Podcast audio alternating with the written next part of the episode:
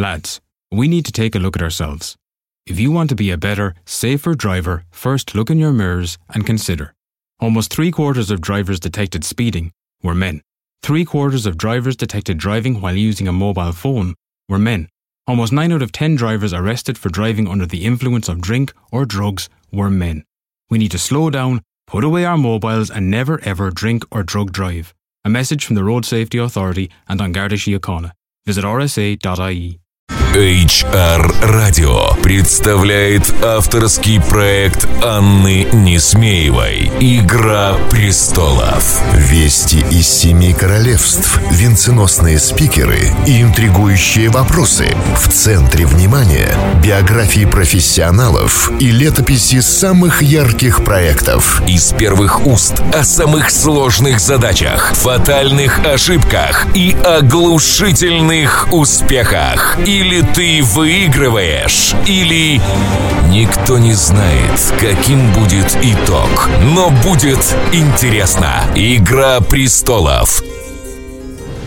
Добрый день, дорогие коллеги, HR, пиарщики и коммуникаторы, все, кто сегодня слушает нас на волнах HR-радио.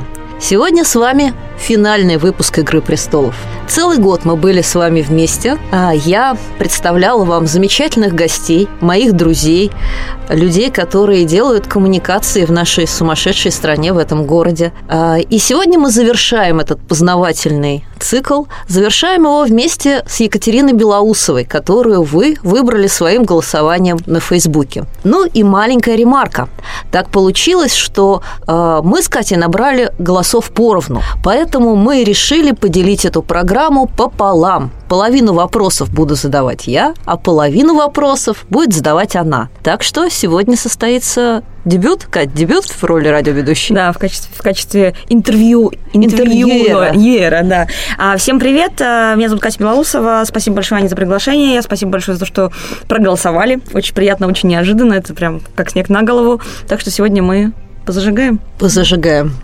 Ну уж точно. Готовьте уши, валидол, чай. Страх и ужас в Романовском переулке на крыльях ночи. Кать, как для тебя прошел этот год? Скажи мне. Ой, этот год был для меня годом, скажем так, больше внешних коммуникаций, чем внутренних коммуникаций. Этот год был для меня годом построения ценностного контекста, попыток построения ценностного контекста в маленькой компании. Этот год был для меня работы в стартапе, в коммуникациях в стартапе, совсем-совсем стартапе. Вот. Было бодренько, было много нового из сферы коммуникации в диджитал-проекте, в абсолютно диджитал-проекте. То есть это сильно отличается от офлайн-компаний. Вот, это вот из нового. Вехи. Да, ну, да, слушай, тогда зацеплюсь за твои слова, зацеплюсь за историю про диджитал и хотела бы тебя спросить вот о чем. Мы сейчас все в шоке и трепете смотрим за буквально видеобаттлами, которые происходят в Ютьюбе. Вот, то Навальный там что-нибудь скажет, то ему там некий олигарх там что-нибудь ответит, то какой-нибудь рэпер скромно споет о том, что не надо ходить на митинги. Скажи мне, пожалуйста, вот видеокоммуникации, видеоконтент, он, как думаешь, имеет... Какое он будущее имеет во внутренних коммуникациях? Ну, смотрите, раньше пользователи готовы были читать. Сейчас пользователи цифровой информации очень сильно обленились и предпочитают, может быть, это возрастная особенность того поколения, которое выросло в сетях, в диджитале, может быть, это просто как слепота некая, которая, как раньше была баннерная слепота, сейчас есть информационная слепота, поэтому пользователи предпочитают смотреть глазками. Единственная особенность, важная для построения эффективных коммуникаций именно в видеоконтенте, это то, что ролики должны быть определенной длины, потому что 20, 30 и 40 минутный ролик никто смотреть не будет, ни у кого на это нет времени, во-первых. Во-вторых, теряется внимание. 3-4 минуты ролики, за ними будущее, по крайней мере, ближайшие там 5 лет точно то поколение, которое выросло и адаптировалось к этому виду контента, оно будет расти. Хотя, возможно, с появлением огромного массива видеоконтента какая-то информация будет теряться, и коммуникаторам придется там изгаляться по-разному, чтобы выводить свою информацию в топ. Угу. Слушай, ну у меня прям сразу два вопроса, исходя из твоего ответа. Они так множатся, множатся. А скажи, ты сама любишь смотреть видео? Нет, я читающая. Я очень быстро теряю, если я смотрю видео. Угу. А пробовала когда-нибудь... Я, на самом деле, тоже не люблю смотреть видео, и если мне приходят ссылки на видео, и я могу их не смотреть, я их не смотрю. Точно так же. Но я задала себе просто вопрос, почему? И у меня некий ответ появился. У тебя есть ответ, почему ты не любишь смотреть видео? Времени нет на это. То есть мне проще... Я быстрее читаю, чем воспринимаю видеоинформацию. Опять же... Видео подразумевает звук в основном, а звук – это значит, доступ к этой информации может быть у меня ограничен какой-то период, не знаю, я, может быть, сижу в офисе, у меня не воткнуты наушники, я, может быть, еду в метро, у меня нет с собой наушников, а я, может быть, стою в пробке, у меня там какой-то другой новостной. Я картинку, если включу, и я увижу, что она меня не зацепила, я даже не буду стараться включать звук. Если нет звука, то дальше уже смотреть его нет смысла. Угу. Ну, на самом деле, сейчас они обхитряют рекламные, по крайней мере, рекламные ролики это обхитряют, дают либо с титрами, либо с такой разберткой, чтобы можно было смотреть без звука. А у меня, на самом деле, нашелся парадоксальный ответ, потому что есть, безусловно, контент, который в видео смотрится гораздо лучше, чем в тексте, и он короче, эмоциональнее. И для меня вот ответом стала как раз эмоциональность, потому что к тексту я могу относиться критично. Ну, то есть я вычленяю из него рациональное зерно, я могу там спорить, там, не соглашаться с аргументами или поддерживать автора.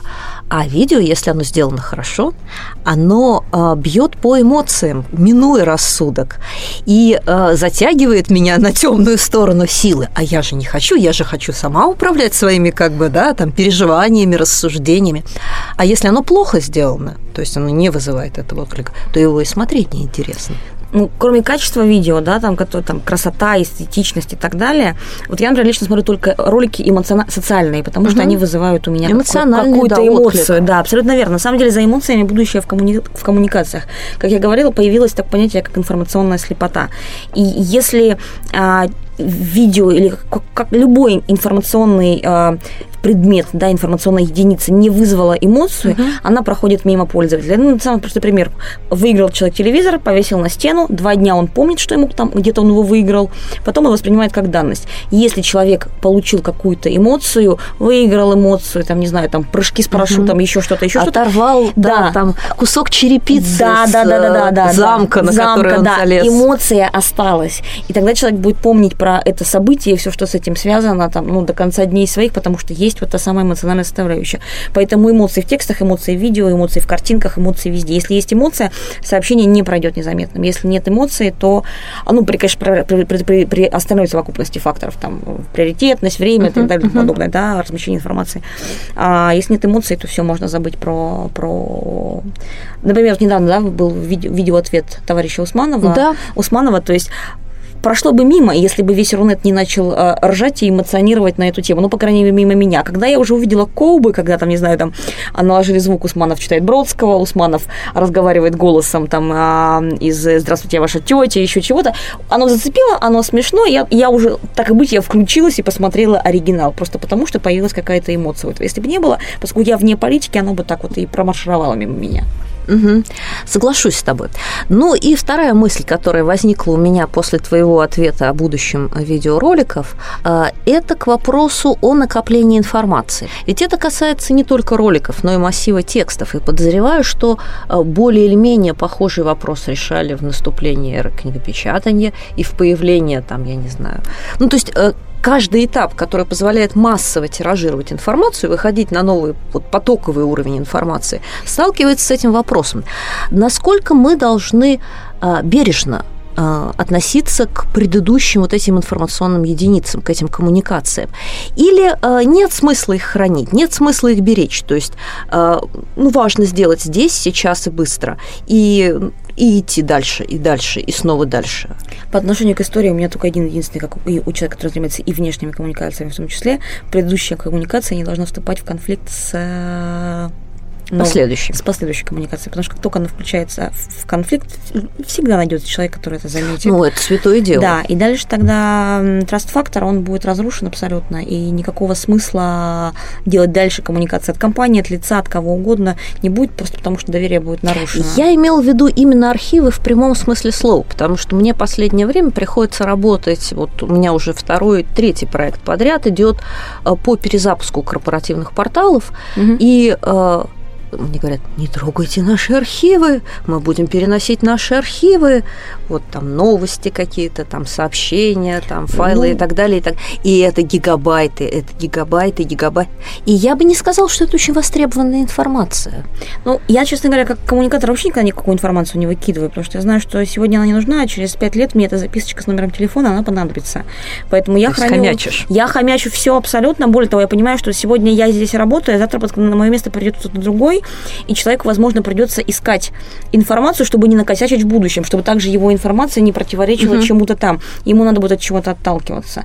Даже при тотальной очистке информационной кампании, знаете, когда вот обновление идет, да, там, культурное, какое угодно, все равно нифигово было бы иметь историю. Мы же историю не удаляем там в своей стране. То есть там, все-таки ты за историю.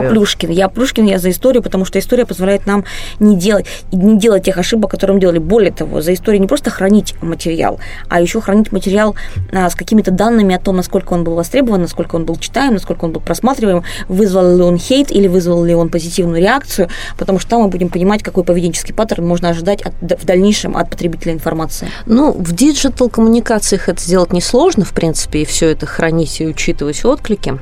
Конечно, в бумажных носителях сложнее. Ну, слава богу, paper is dead. Я все-таки надеюсь на то, что paper is dead.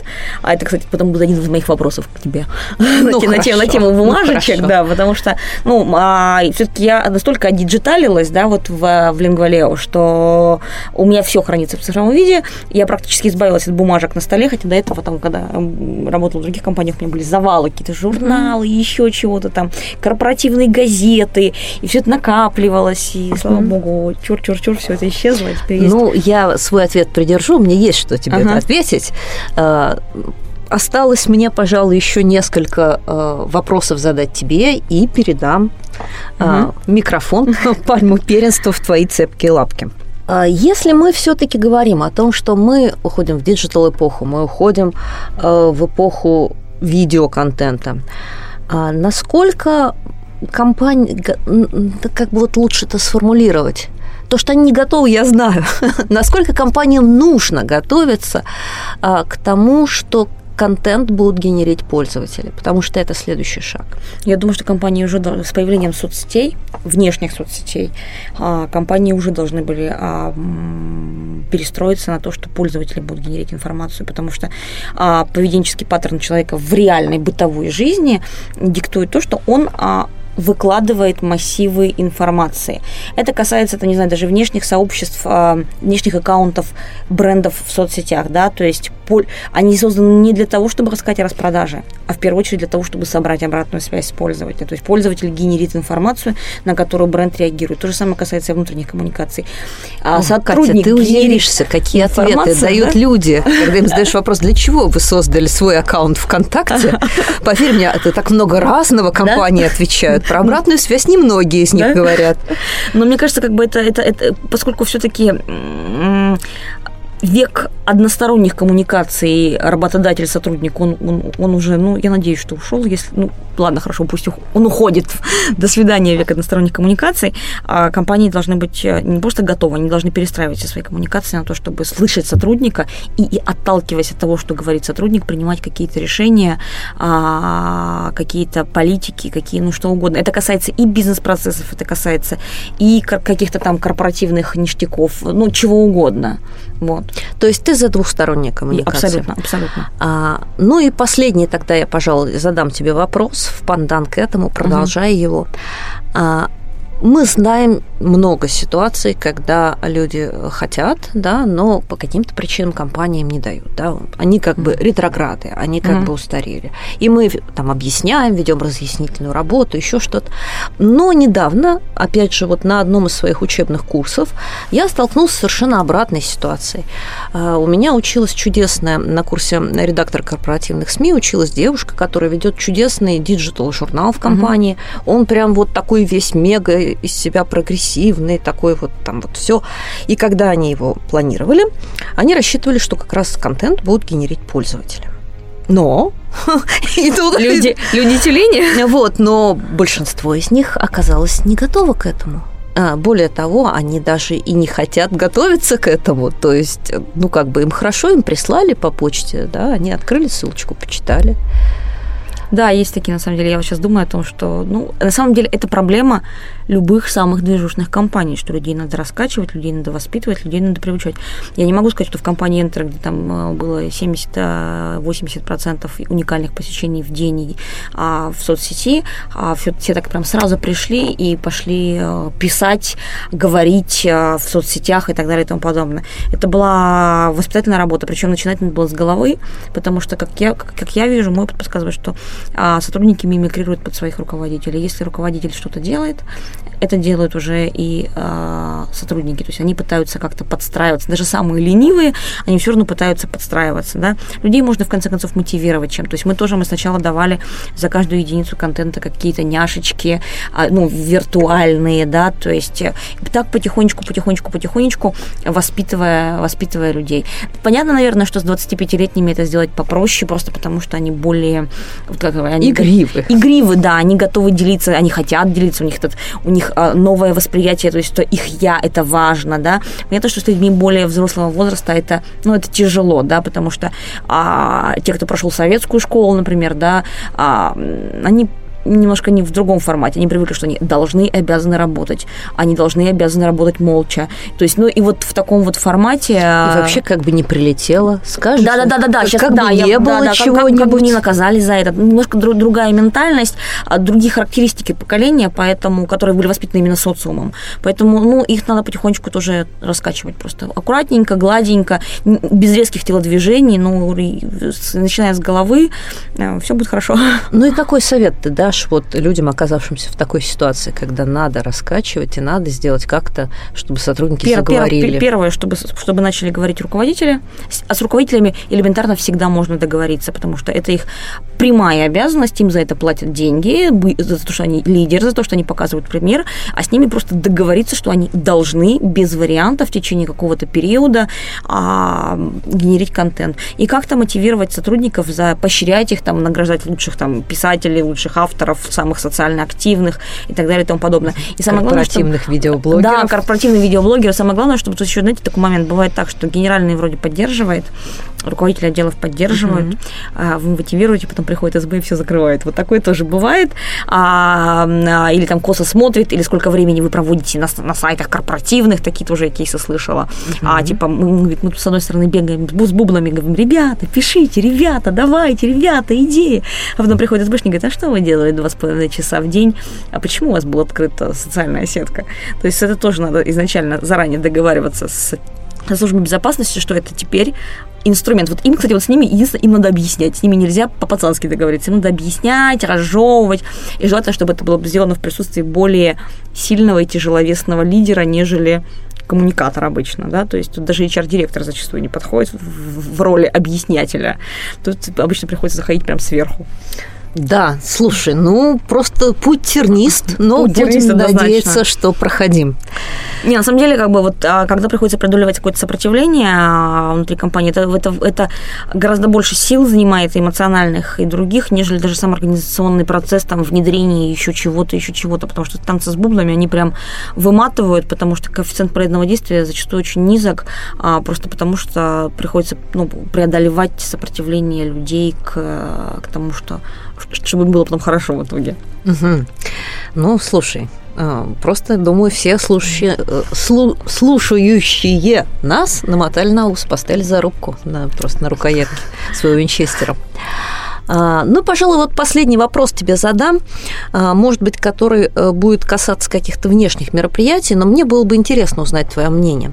Мы с тобой ведь внутренними коммуникациями занимаемся очень давно и регулярно встречаемся, поскольку мы люди говорящие, вот, мы регулярно встречаемся на разного рода мероприятиях, активностях. Что ты можешь сказать о тех проектах, не знаю, форумах, конференциях, каких-то неформальных встречах, которых стало все больше, которые есть на нашем рынке? Чего много, чего не хватает, чего хотелось бы, может быть? Мне бы хотелось бы получать больше кейсов меньше самопиарных, больше про креатив и про эффективность. Потому что приходишь на форум иногда, выходит кто-то и начинает рассказывать про то, как они HR-бренд прокачивают с помощью сувенирки, например. Да? И ты сидишь и думаешь... А иногда приходит какая-нибудь барышня, какая-нибудь конкретная... Был у меня кейс, когда я пришла на конференцию, а там выступал человек, который занимается ивентами, по-моему, это был Сбербанк, или «Тройка Диалог», это бывшая «Тройка Диалог».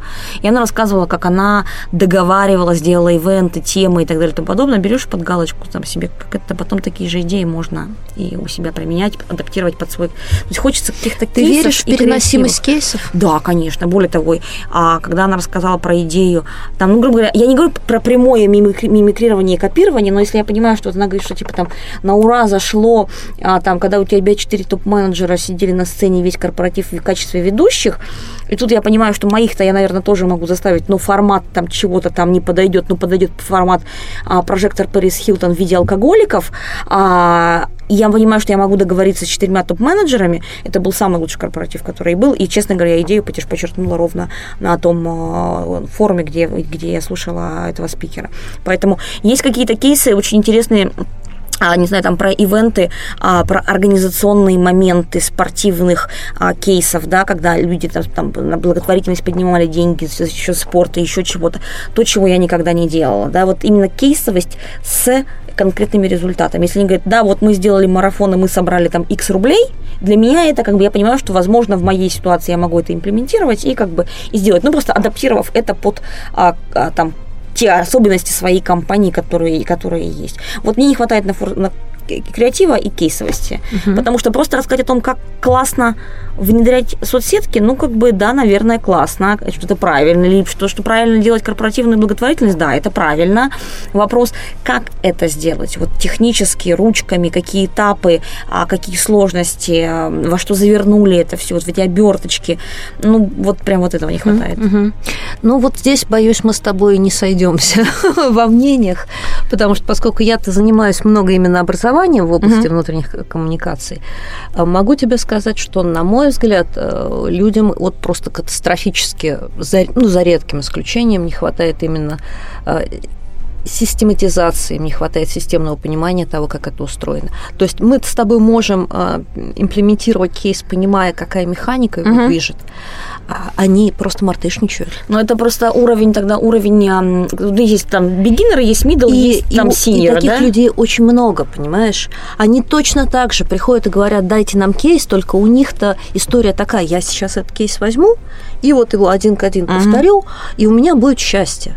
Не, ну так счастье, во-первых, не наступает, а во-вторых, даже если вдруг повезло, и как бы там марафон состоялся, то совершенно непонятно, что делать с его результатами и что делать дальше. Но это уровень бигинеров, когда и начало мидла, вот среднего уровня, когда людям надо просто понимать, как работают коммуникации, а после этого уже применять к себе их. Чем больше мигрирует HR-ов в нашу отрасль, да, тем с этим хуже. Но сейчас, на самом деле, конечно, вообще... Потому что они просто под другое заточены.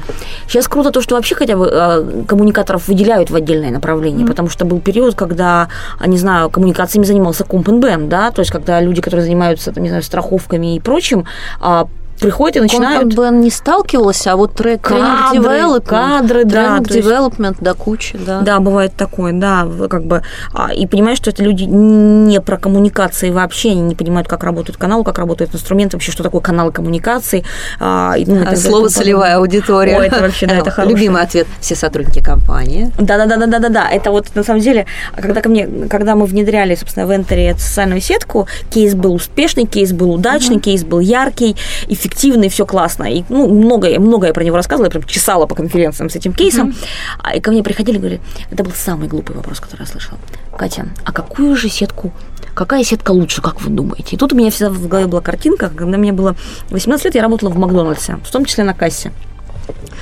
И самый вопрос, который меня больше всего убивал, а скажите, пожалуйста, какое мороженое самое вкусное? А я откуда знаю, какое мороженое будет для вас самое вкусное? Для того, чтобы понять, какое вкусное мороженое будет для вас, мне надо понимать, любите ли вы клубнику, любите ли вы шоколад или любите вы карамель. Не врёте ли вы при ответе? Да. Нужна ли вам крошка шоколадная? Как себя чувствуют ваши зубы? Да, может быть, у вас аллергия. Откуда я знаю, какое будет вам вкусно?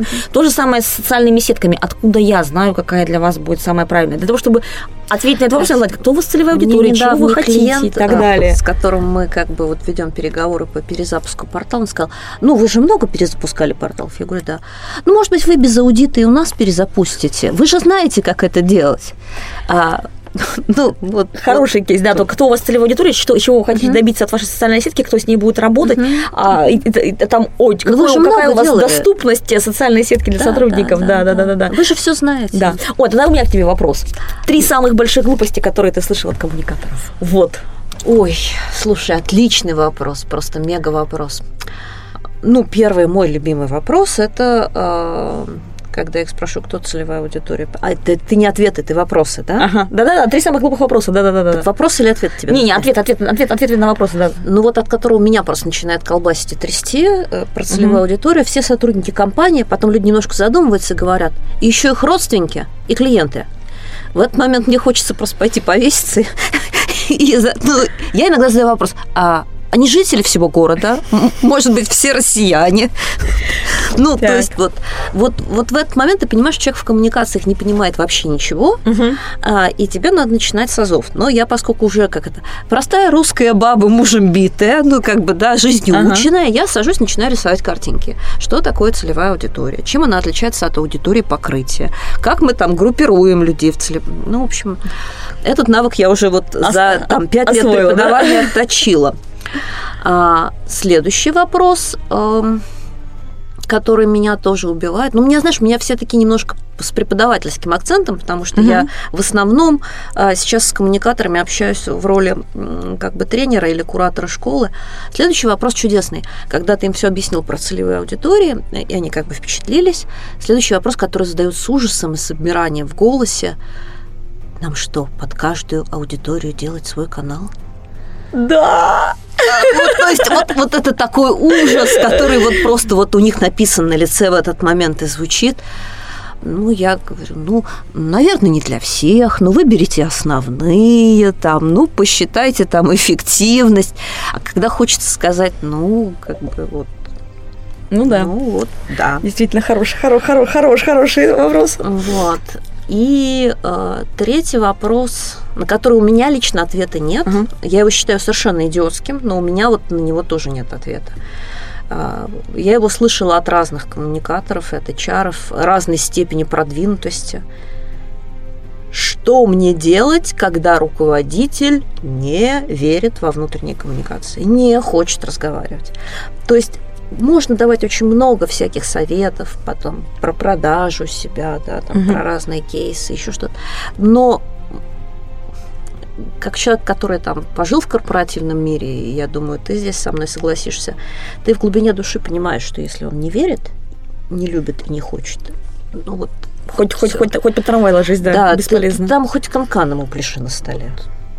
Ну да, нет, конечно, к некоторым там можно, ты понимаешь особенность человека, что он понимает про цифры все, да, к нему можно зайти с цифрами. Да, но понятно, что продажа внутренняя состоится, но если человек не верит, он не будет этого делать, значит, все остальное не будет работать, да. Он, ты его на аркан не затащишь. Ну да, я всегда говорю, что как Нахапетян сказала, что корпоративная культура есть не что иное, как модель управления, поведения топ-менеджмента. Да. Если руководитель не верит в это и не проецирует это, то это не будет работать, да, я согласна. Вот, пожалуй, 3 моих топ-3. Так. Следующий вопрос про корпоративную социальную ответственность. Для меня это больной вопрос, для меня это такой важный очень вопрос. Как, по-твоему, экспертно, брать деньги у компании на это? Или вовлекать сотрудников в привлечение какое-то денег? И как определить, куда направлять деньги? чтобы это работало, чтобы это было не холостую. Я тебе отвечу, хотя я не самый большой эксперт по КСО, но поскольку как бы вот вижу, что происходит на рынке, и там более-менее понимаю, как это организовано, я тебе отвечу так. Есть заинтересованность компании, у которой она может быть, вот извини, открытым текстом совершенно не связана там с желанием кого-то облагодетельствовать, а совершенно там с какими-то другими причинами, обстоятельствами. Ну, потому что правильно, или потому что пиар, или потому что там еще, выходы на рынки, там, я не знаю, там, личное мнение руководителя, еще что-то. Тогда, если есть такая причина, то, безусловно, надо сесть и разработать принципы и политику КСО, выбрать те направления, которые нужны, посчитать инвестиции и отдачу, как в любой бизнес-проект. Если мы с тобой говорим именно о волонтерстве, то есть не о корпоративной социальной ответственности, потому что это не обязательно волонтерство ведь. Да. КСО может быть совершенно разное, например, там, делать наше производство более экологичным. Тоже может КСО. Быть, да. Да. Вот. Если же мы говорим с тобой о волонтерских проектах, то я считаю, что компания здесь должна принимать минимальное участие. Вот прям вот чем меньше там компании, тем лучше. И в качестве подтверждения приведу тебе простейший пример. Посмотри, как живет и развивается проект «Бессмертный полк». Пока его не трогали руками разные организационные структуры, проект был прекрасен, он всем нравился. Чистый, да, прекрасный. Он вызывал только позитивные эмоции, и все было здорово. Второй год его проводят под патронажем разных госструктур, и уже он вызывает отвращение. Не только у либеральной общественности, да, там в кавычках, но и у тех, кого туда просто сгоняют. То же самое абсолютно касается волонтерства. Здесь надо работать с инициаторами, с инициативными людьми из компании, оказывая им организационную поддержку. И в первую очередь организационную, а не деньгами.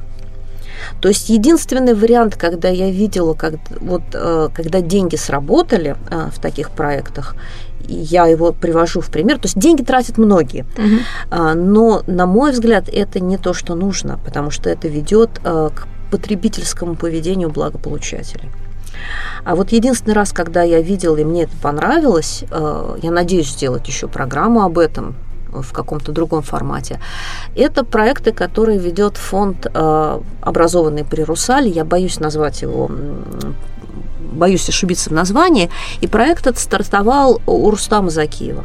Они собрали молодежных активистов по зонам присутствия Русала и отбирают проекты следующим образом. То есть молодой человек должен, если он хочет в этом участвовать, в проект молодежного актива, должен предложить некий проект и обосновать, чем он улучшит жизнь его родной территории, поселка, города, там, я не знаю, деревни, там, чего угодно, там, квартала, и защитить его по стандартам защиты бизнес-проектов. Показать, какая у него есть команда, какие у него есть ресурсы, какая будет там возврат. Да.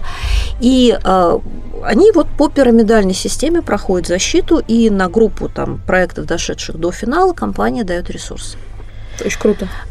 Опять же, здесь дается конкретный ресурс для реализации конкретного проекта, который имеет конкретный профит, не вообще абстрактно, вот, ну, ребят, ну, не верю я в вот эти бесконечные марафоны, мы все побежали, а завтра мы сняли майки, как бы, да, и вот дело-то делают те, кто вот в фонде сидят, и эти деньги потом превращают в благо для детей, а не вы, побегавшие один день по Ленинскому проспекту. И вот здесь вот этот проект, я понимаю, про что это, да, и вот они там светофоры ставят, или делают переходы для слабо там видящих людей звуковые, или там, я не знаю, какой-то там приют для кошек-собак реализуют, или еще что-то там они делают, площадки какие-то детские. Очень крутой проект, да. А как, по-твоему, лучше определить, куда же компании направлять деньги или в какую сторону благотворительности им двигаться? А ты сейчас про волонтерство или про КСО? И про то, и про другое можно. Как вот лучше? Про волонтерство ответ я дала. Всегда смотрите просто, куда люди идут. Потому что среди ваших сотрудников всегда есть кто-то, кто уже делает какие-то вещи. Делает сам, без помощи. То есть спросите людей. Конечно, конечно. Можно всегда это и в виртуале собрать, и в реале собрать желающих поговорить, собрать идеи, обсудить. А КСО? Про КСО, ты знаешь, вот про КСО тебе не отвечу явно, но я бы все-таки, я не внешний пиарщик, но я бы говорила о том, что здесь, если мы... Ну, понятно, что мы всегда будем говорить за добро, вот, но если мы хотим все-таки от этого разумного пиара и разумного джиара, то посмотреть, какие ближайшие годы объявлены в стране, что это будет год экологии, год спорта, там, год, я не знаю, территорий каких-то, еще что-то. Ну и второй проект, который, вторая тенденция, которая также точно важна для КСО, для любого пиара, будьте уникальными. Ну, например, если вы возьмете в качестве идеи для КСО проекта развития, например, малых городов и малых территорий, вот, во-первых, у вас будет очень большой, ну, как вариант, да, огромное разнообразие, да, активностей, возможностей. У вас будет резкий рывок, потому что там ничего нет, а потом что-то появится, и будет реальная польза, да, то есть и пиар-отдача там будет хорошая. А сотрудников стоит здесь спрашивать про то, чем, как бы, куда бы они хотели? Ну, я бы не стала двигаться. Я бы не стала путать волонтерство и КСО. Все-таки, мне кажется, это разные вещи. Окей. А что ты думаешь о таком модном слове, как agile в коммуникациях? Ну, да, жалко, что у нас не видео-радио. Да, сейчас вы увидели Аню на лицо. Скептическую историю. Значит, я вам вот что скажу. Помнишь, ты говорила про информационную слепоту? На рынке консультантов и разного рода пророков, провозвестников меньше не становится. Их становится только больше. Они просто вот плодятся и множатся в геометрической прогрессии. Как им привлечь к себе внимание? Ну, книжку писать это сложно, тяжело, и как бы, да, еще неизвестно, чего выйдет. Вот. Но можно быстренько вытащить из закромов какую-нибудь теорию, встряхнуть ее щеткой платяной, почистить, вот, и придумать, да, придумать какой-нибудь, можно джинсовый цвет покрасить, вот, и придумать какой-нибудь в голубой, да, у нас теперь голубые организации. Да, я когда это слышу, меня начинает просто колбасить, извини, бирюзовые, да, голубые это не про то. Нет, там тоже есть еще и голубые, но эти конкретно бирюзовые. Если пиаровская упаковка произошла хорошо у продукта, перекраска, там, стразики, как бы, да, там, бантик на коробочке, то продукт начинает, как тот же видеоролик, вирусно распространяться. Копни чуть поглубже, вот сядь, посмотри, ты увидишь, что там истории-то те же самые, которые были раньше. Я бы сказала, что у нас меняется инструментарий с появлением новых технологий. Мы стали чуть, может быть, вариативнее в том, что стали А может быть, кстати, это возвращение к истокам, когда между маркетингом и коммуникациями не было такой пропасти. Мы стали активнее использовать маркетинговые инструменты, рекламные, да, инструменты каких-то других отраслей. Но смысл и структура, она вся та же самая. Называй ты ее agile, не называй ты ее agile. Ну вот. То есть адекватные вещи остались адекватными вещами, неадекватные вещи, хоть они в agile, хоть не в agile, да, они все равно безусловно, неадекватны. Но потом, что говорят нам проповедники agile? Что будьте гибкими, да, смотрите по сторонам. Ну, обычно, да, здравые там, мысли, грубо говоря. Ну, так интуицию, здравый смысл никто не отменял. И до agile, да. Ну. Хорошо. Какие самые дурацкие корпоративные правила ты встречала? Ну, ты же много консультируешь, у тебя есть клиенты, которые там просят реорганизоваться. Я субъективно скажу, потому что боюсь, что мое мнение здесь будет встречено там скептическими ухмылками или свистом с той стороны экрана. Но я все-таки скажу. Я вообще по природе своей одиночка, я такой не групповой, не тусовочный человек, поэтому как только я сталкиваюсь с правилами, основанными на запретах, я реагирую на них очень плохо. И подозреваю, что не только я, но и большинство людей, особенно там нашего поколения, которые так, очень берегут свое личное пространство.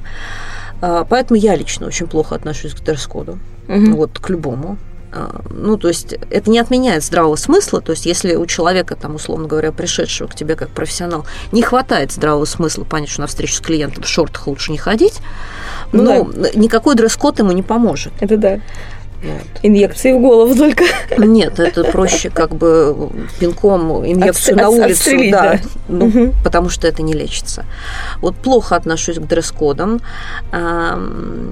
Я плохо отношусь к записанным кодексам и ценностям, хотя сама их регулярно пишу по заказу, потому что, на мой взгляд, вот здесь можно Библию процитировать, слово «изреченная ложь» есть.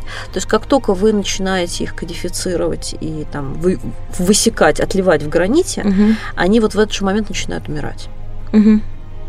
То есть вместо того, чтобы оживлять их... Вместо того, чтобы проживать их, да, через пропуска, через сотрудников. Вы начинаете их записывать, потом вы их начинаете верстать, потом вы их начинаете печатать, а потом сотрудники начинают их складывать в стол. На этом их жизнь как бы заканчивается. Ну, вот это вот напоминает мне пыльные транспаранты на кумачевых полотнищах, где вот побелкой там написано «Мир, труд, май», и которые раз в год, значит, вытаскивались из дворницкой, отряхивались и выносились. Ну, нет, мы умеем в это играть, Кать, мы еще помним, как играть по этим правилам, но нифига не интересно.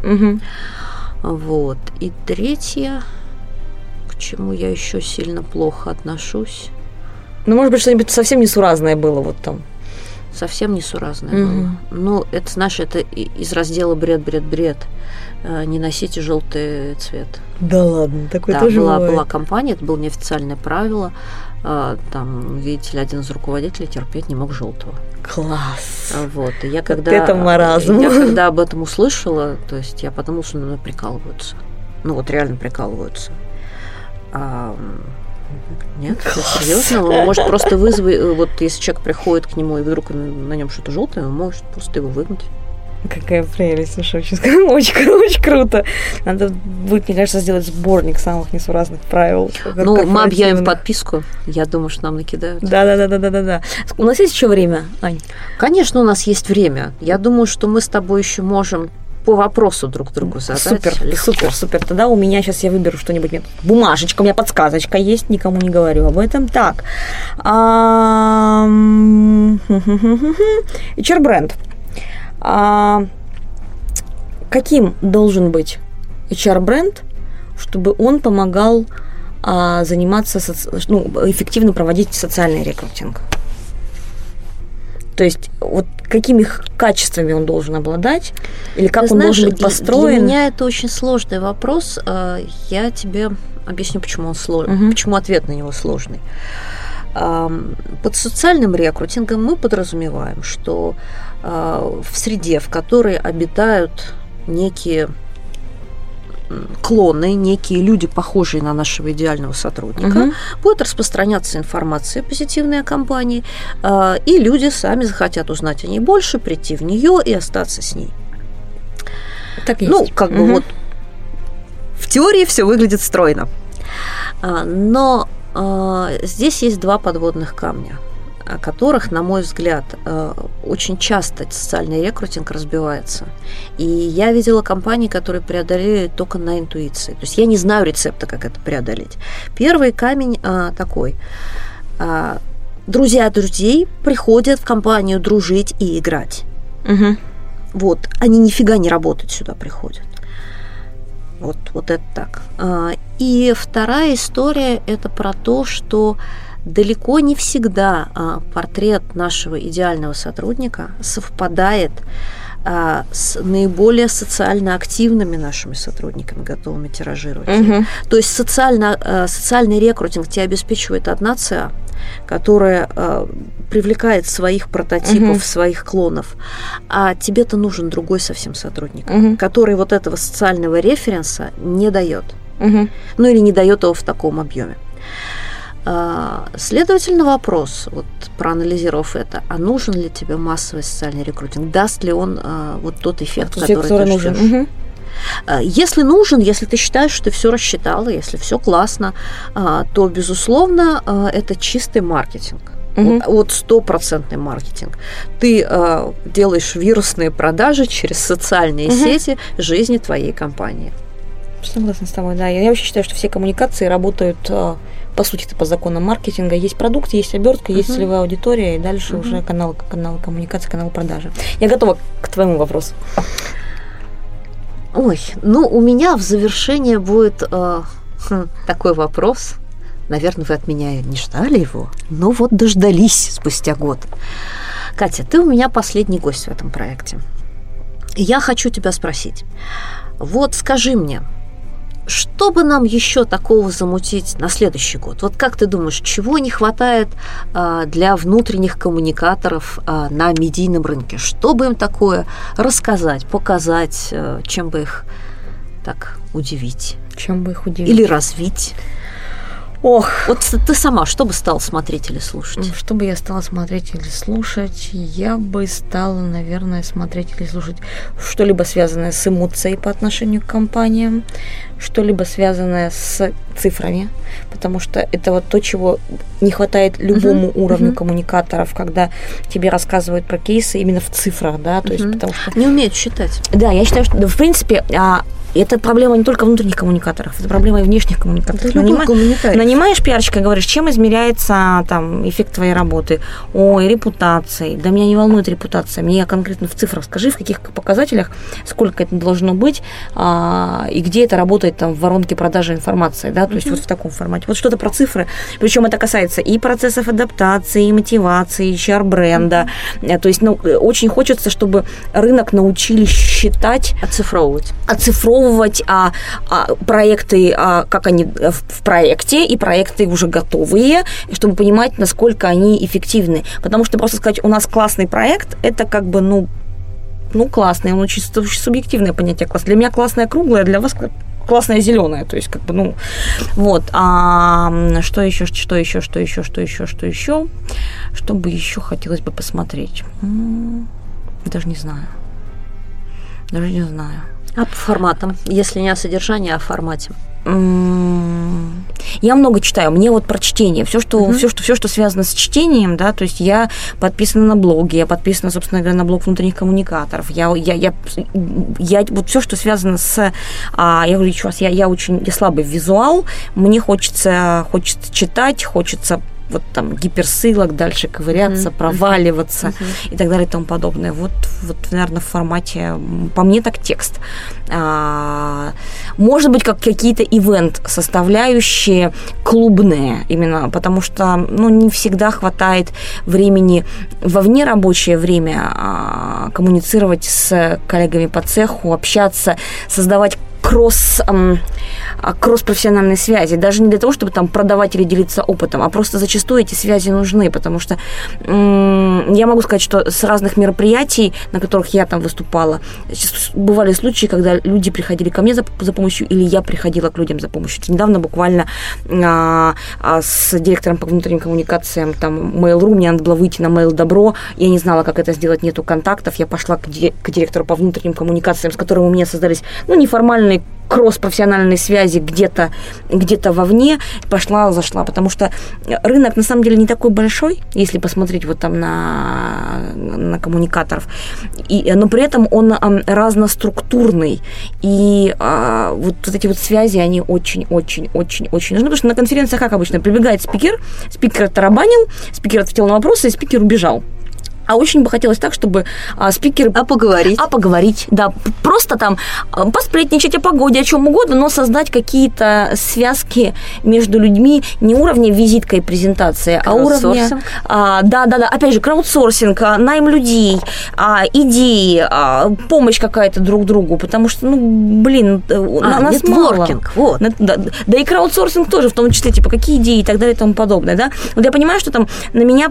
Я довольно открыта в социальных сетях, на меня подписывается много людей. Когда мне, например, надо найти, не знаю, про краудсорсинг, лучшие истории про имейлинг, да, то есть я говорю, ребят, какие лучшие истории про имейлинг? Люди приходят ко мне и накидывают, им не жалко поделиться своим мнением, а мне, для меня это как бы там целевой ресурс, абсолютно верно, да, и надо мне найти человека, там, я могу написать 10 товарищам и спросить, ребят, кого бы вы порекомендовали? Я не говорю там про ваших сотрудников, кого бы вы порекомендовали? Может быть, вы кого-то видели, слышали? Может быть, есть кто-то адекватный, кого можно научить. То есть, вот эти вот ивент-неформальные связи, они как-то очень-очень-очень... их не хватает, по крайней мере, сейчас. Ну что же, я получила свой ресурс, буду думать. Ну, а теперь твой последний вопрос. Мой самый последний вопрос. Мы, наверное, уже на него даже и отвечали, но как ты считаешь, что является гигиеническим минимумом в коммуникациях, в корпоративных? Вот, что должно быть вот вне всяких. Это может быть какие-то эфемерные понятия, это может быть какие-то процессуальные вещи. Твое мнение. Без чего коммуникации можно даже не начинать строить. Ну, я бы назвала две вещи. Это внутренняя навигация, она обязательно должна быть. В каком уж виде она у вас будет представлена, решайте сами. Это будут реальные какие-то артефакты, которые вы будете раздавать, или виртуальные. Но вы должны понимать, как устроена компания. Угу. Как в прямом смысле слова, да, там вот адрес, где что находится, где какой кабинет, там иерархия, структура, да, там кто за что отвечает. Потому что иногда так открываешь справочник сотрудников и думаешь, боже, и кто занимается вот этим. Вот. И вторая история, если мы говорим, ну, это как бы вот скелет, да, и первая обвязка на нем, в этом опорно-двигательном аппарате. Я бы сказала, что это жизнь день в день, час в час, минута в минуту. Просто вот базовый новостной поток, о чем живет компания, что происходит. Ну, то есть информационный да, просто поле. Прозрачности, да, открытость поля. Вот это поле должно быть, а дальше из него уже могут вырасти и разные интересные проекты, там, и литературные какие-то в виде журналов, интервью, там еще чего-то, и мотивационные, там, я не знаю, там, и брендинговые. Но вначале вы должны наполнить этот аквариум, чтобы в нем завелись золотые рыбки. Угу, я поняла. Спасибо тебе большое, спасибо за ответы, за знания, за гостеприимство, за приглашение сюда. Зовите еще. Ну что же, наша финальная программа подошла к концу.